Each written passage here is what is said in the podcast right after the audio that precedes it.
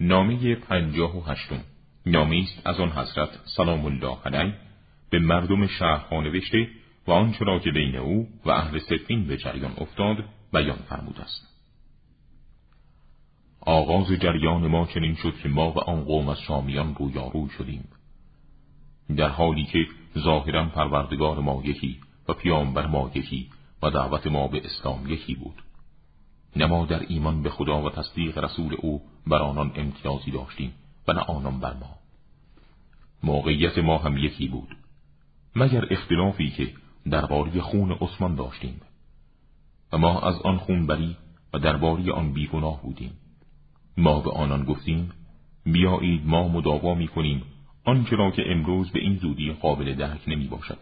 به وسیله خاموش کردن آتش جنگ و آرام کردن عموم مردم تا امر اسلام محکم شود و اطراف آن فراهم آید در نتیجه بتوانیم حق را به جای آن برگردانیم.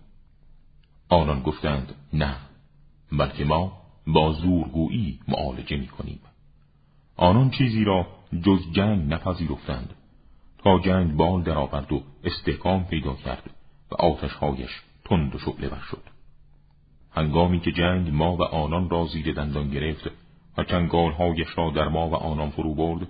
ما به آنچه که خواستند با سرعت پاسخ مثبت دادیم تا حجت بر آنان آشکار و عذرشان قطع شد. پس هر کس بر آن حجت استقامت کرد. خداوند او را از هلاکت نجات داد.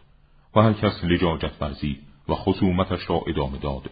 پیمان شکنی بود که خداوند بر دل او مهر سقوط زد و نتایج نابود کنندی اعمالش را به دور سر او چرخاند.